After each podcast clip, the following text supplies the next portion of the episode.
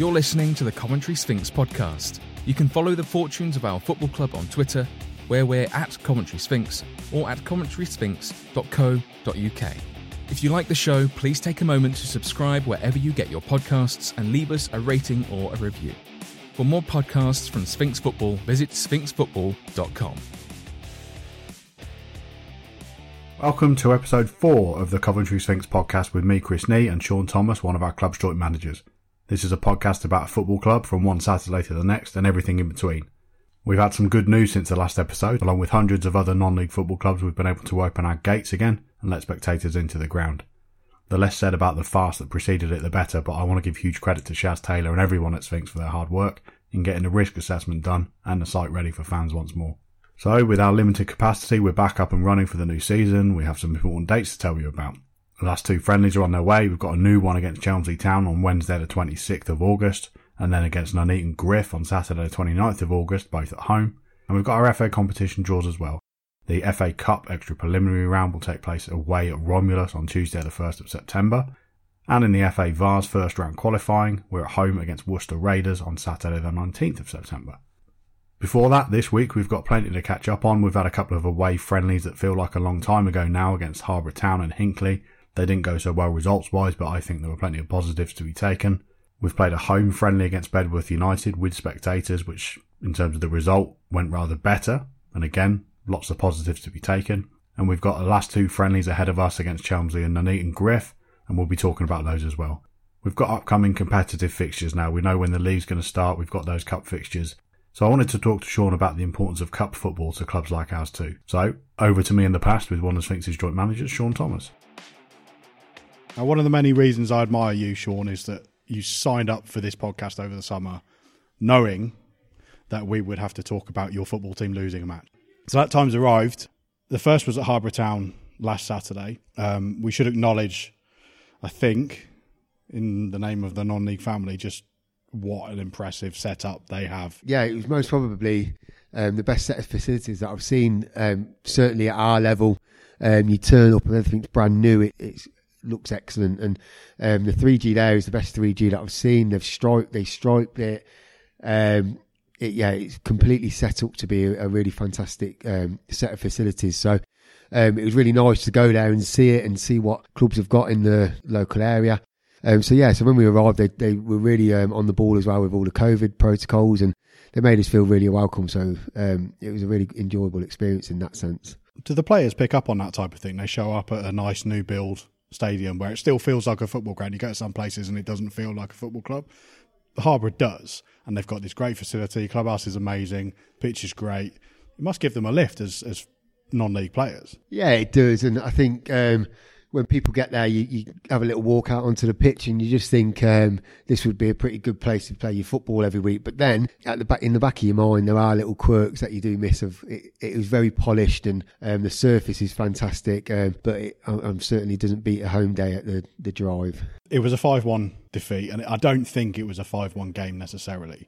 I'm told there was a change of shape at half-time.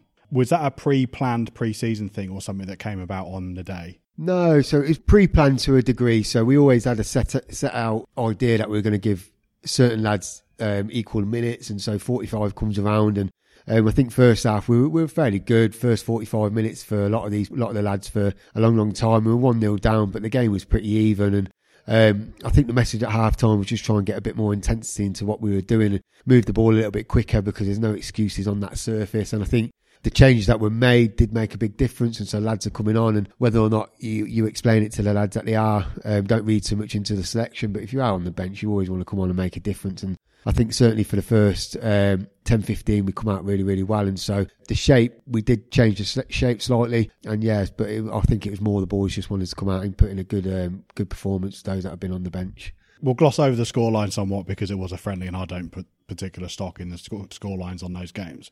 We went down to ten men, which does happen in these matches, but not all that often.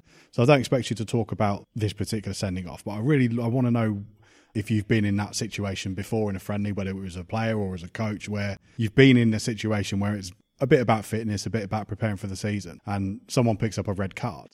Is that a bolt out of the blue? Is it something you completely unexpected, not planned for? Um, how do you kind of approach that situation when suddenly you're in a position where game management becomes part of a friendly situation. Instinctively, you want to make changes when that sort, when that happens. So if you're in a league game or you're in a cup game when there's something on the line, you try and stay in the game for the next ten, fifteen minutes, and you could argue that it shouldn't change regardless of the um, whether or not it's a friendly or something on the line. But we just left it to run run its course. So we'd made a lot of changes. We had a lot of attacking players on the pitch, and I think that's shown really in the last twenty minutes, where um, the ball stays in a lot of the time on a three G. It doesn't really go dead, and there's not natural rules in the play because the ball's always zipping around. And I think with, there's no excuses. The, the lad's lost and the score is what it is. And but um, instinctively, you might have changed that in a league game, and you wouldn't have left it so open. You wouldn't have left it being a almost like a three three three almost, um, just to give those lads those minutes that they deserve because they'd been training well. The next friendly was Hinckley away. Went to Barwell and played Hinckley, and another defeat, three two.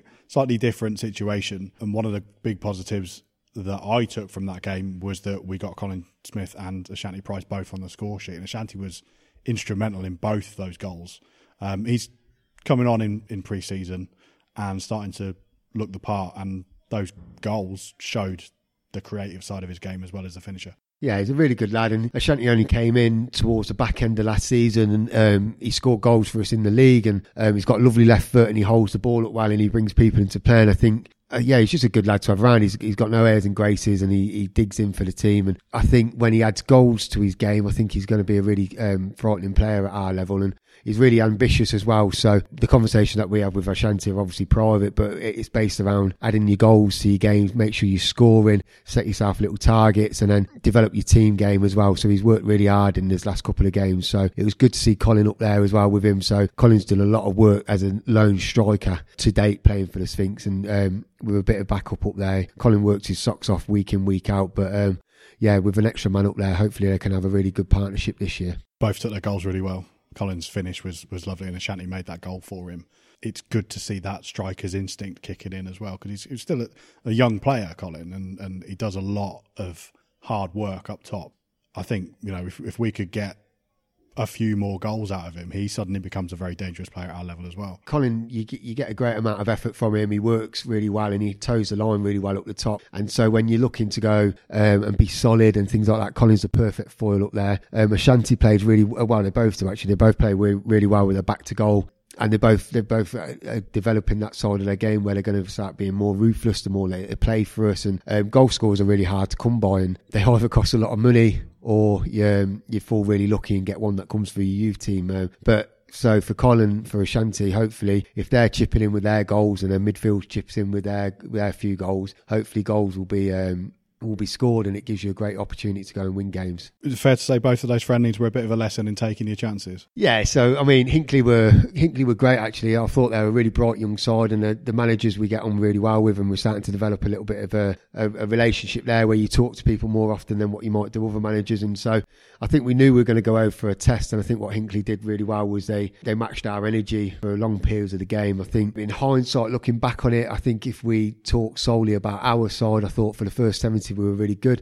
We gave them a goal head start, which is possibly not the greatest thing to be doing at any um, level of football, but I thought we we controlled the game pretty well. We created chances. We were, we were most probably more fluent actually than what we've been for a long time. And I think at two one, I think we had a couple of chances where if you take them, you pull away, and possibly the end result doesn't happen because you've got that little bit of a buffer. But yeah, so we, we didn't quite get, we weren't quite as clinical as what we wanted to be with between that maybe forty-five and sixty-five. And we made a lot of changes again, and Hinckley finished really well, and um, they came on strong, and they took the chances when they came around, and that's football. At the end of the day, we lost the game in the last sort of um, eight minutes, and it, it feels really raw at the time because you think to yourself, we should have won that game, but actually in hindsight, actually the performance levels were pretty good. And so that's what we spoke to about the boys today, about just if you make your performance levels where you want them to be, the results will follow. So rather than just going out there and saying we want to win this game, actually make sure that you're performing, and then results will follow. Let's bring it up to date with slightly happier times. We're talking in the aftermath of a friendly against Bedworth United, which is a fairly frequent fixture for us pre-season, local uh, local team. And we won the game one nil with, I think, a really good, solid performance where I think you'd uh, say we were the better side, really, and deserved the win and put in a, a whole game impressive performance. Yeah, um, and I think I think we're not going to shy away from when we're not very when we're not at the standard of what we want to be, where we possibly weren't. Really, last twenty for Market Harbour and last twenty for Hinckley, I'm not going to shy away from praising the lads when I thought we were the better side. And regardless of step, I think football's football, and I think if you go out there and um, put your put your work rate in, be be better than the man on your opposition, um, and take your chances, I think you've always get, give yourself a good chance. And so today, I think after all all the doom and gloom of possibly two defeats in a couple of days, you go out there and the lads were, were were awesome from the start, to be fair to them. They all worked really hard. Um, there's been lots of talk between us over the last couple of days about making sure that we don't concede early goals and giving yourself a chance to play into the into the game. And we did that really well. And I think a little bit when we spoke about the Coastal game, actually, which was another step forward side, I don't remember Bedworth creating too many chances. I don't rec- I don't uh, remember Crossley having uh, many saves to make. One save. And I think first half we looked pretty good. We looked, uh, we didn't really, we weren't really flowing necessarily, but when you're getting at half time and you're at nil-nil, you can then build on that, can't you? And I think second half we were better. I think we had a good couple of chances. And Cal's, Cal tells me it was a shot, whether or not it's a cross, I'm not too sure, but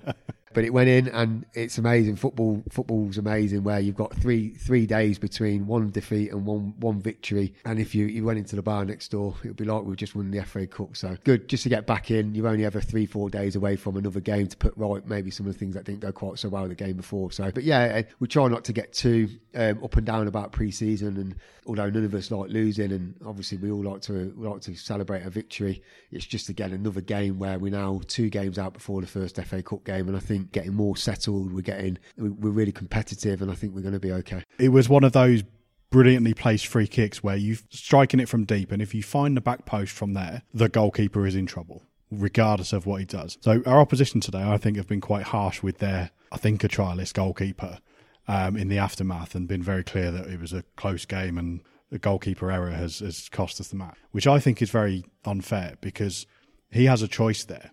Because of the way we attack that ball, Callum has placed it absolutely perfectly where it needed to be. And Liam Kay has attacked the ball, regardless of the fact that he wasn't going to get there, which means that the goalkeeper has a choice.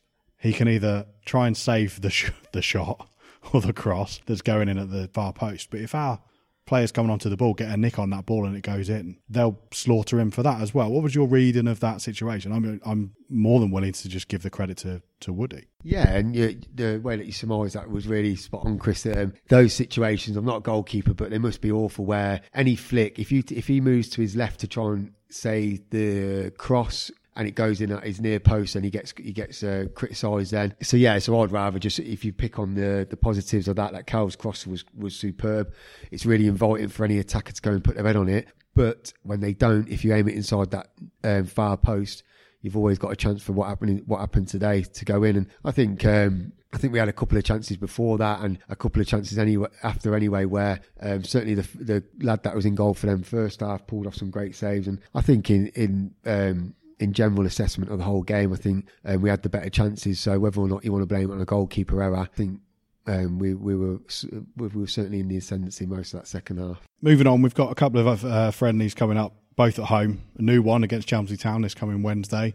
A couple of little injury notes. Patterson two fans picked up a bit of uh, a knock at Harborough. I was expecting him to be out a little bit longer, but he was here today. Played very well, I thought, as well. Jack Downs been managing a bit of a strain.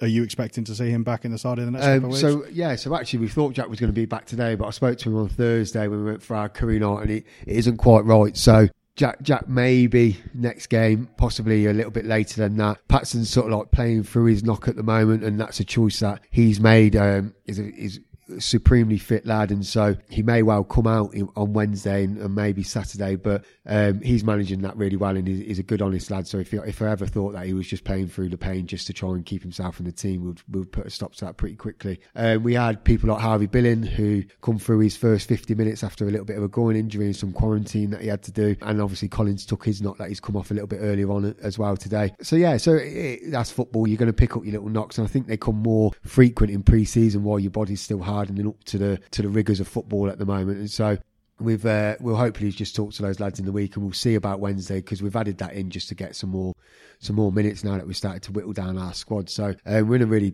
fortunate position where we have got a really healthy squad. So if lads are not quite quite right, then they possibly won't be in Wednesday. Patson's got a nice new graze from today's match as well. Yeah, yeah, and he was showing off everyone that, you know, like, he needs a plaster on that, I think. Yeah, a big plaster, but still just a plaster. Yeah.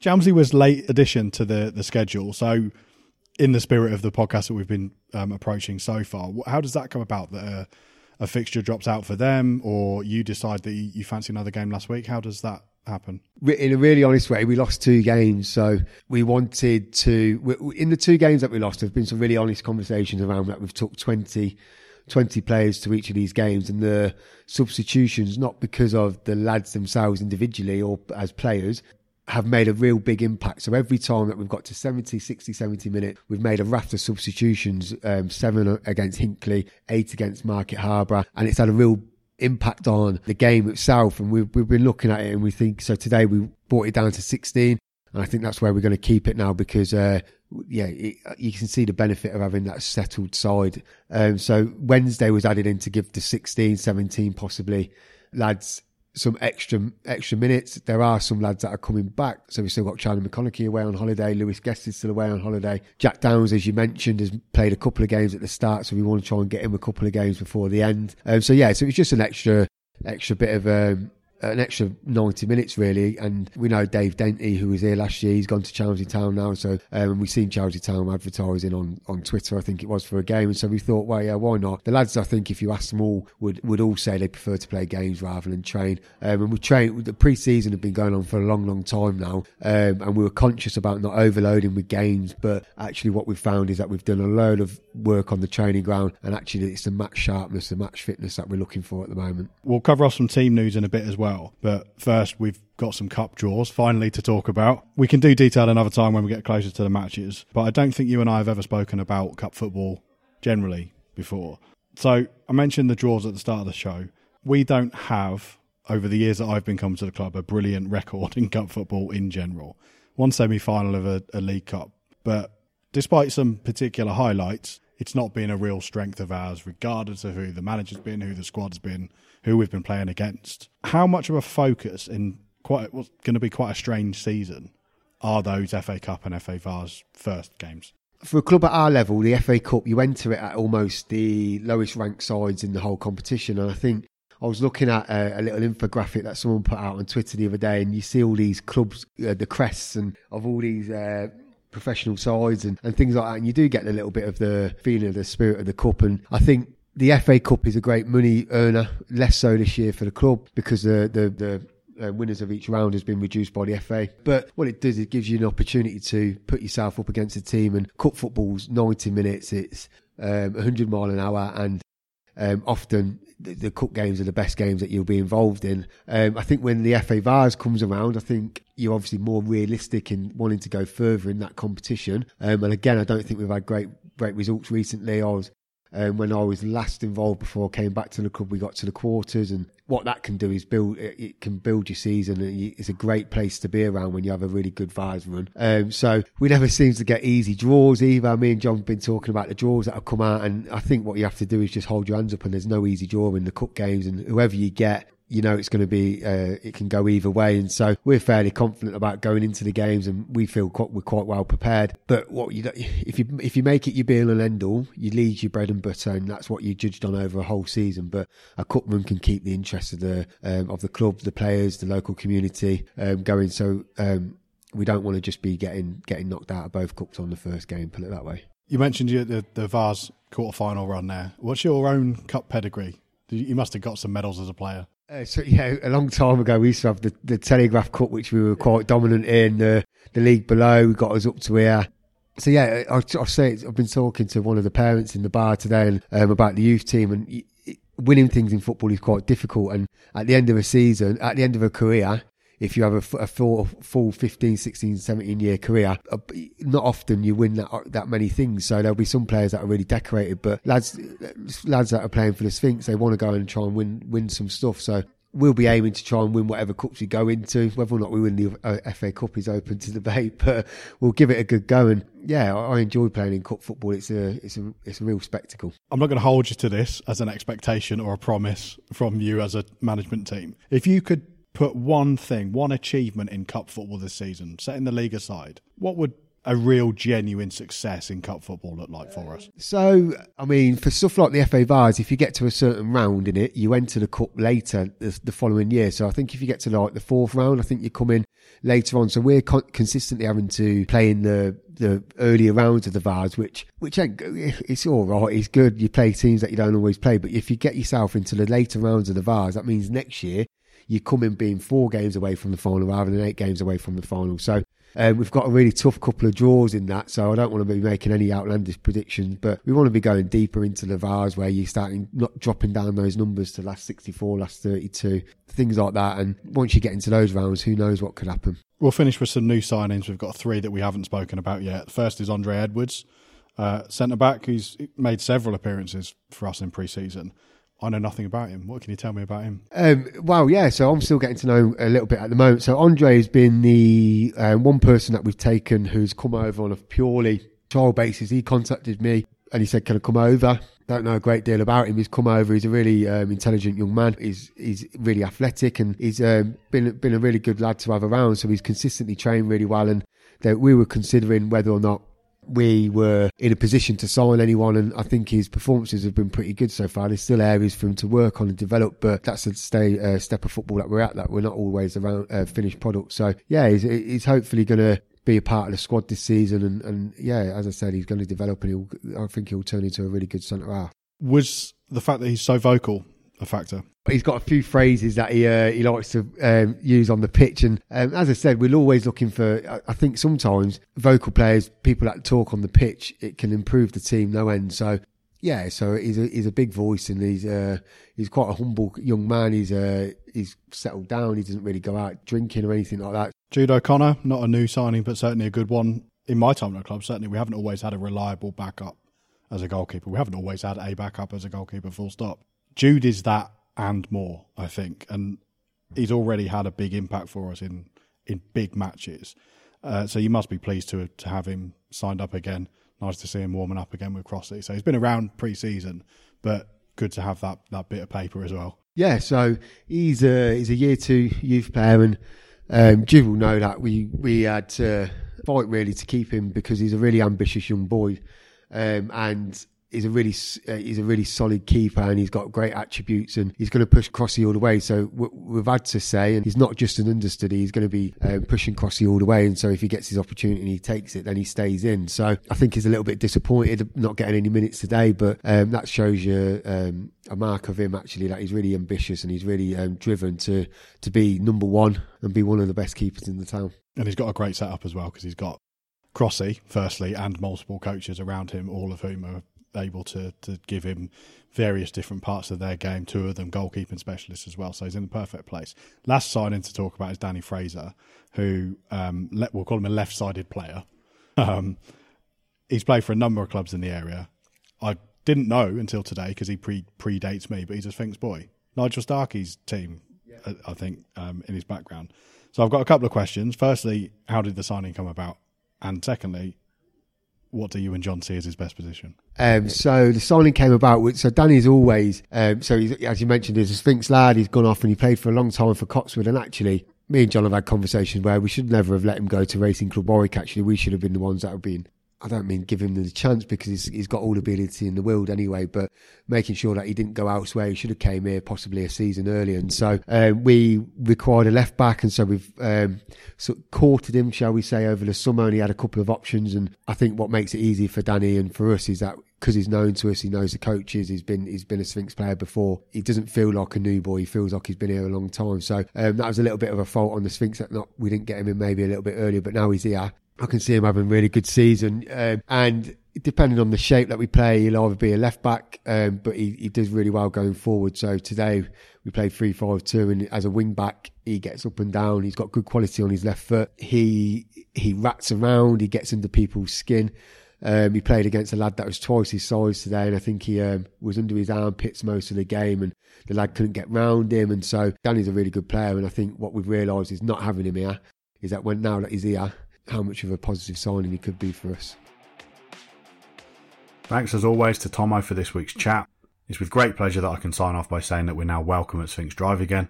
So the Chelmsley and Nuneaton Griff games are your last chances to see the team in action before we get on with the real thing. That's all for this week. Sean and I will be back in seven days or so to keep you right up to date with Sphinx's preparations for the new season. See you then. Thanks for listening to the Coventry Sphinx podcast, a Sphinx Football production. For more of our podcasts, visit sphinx football dot com.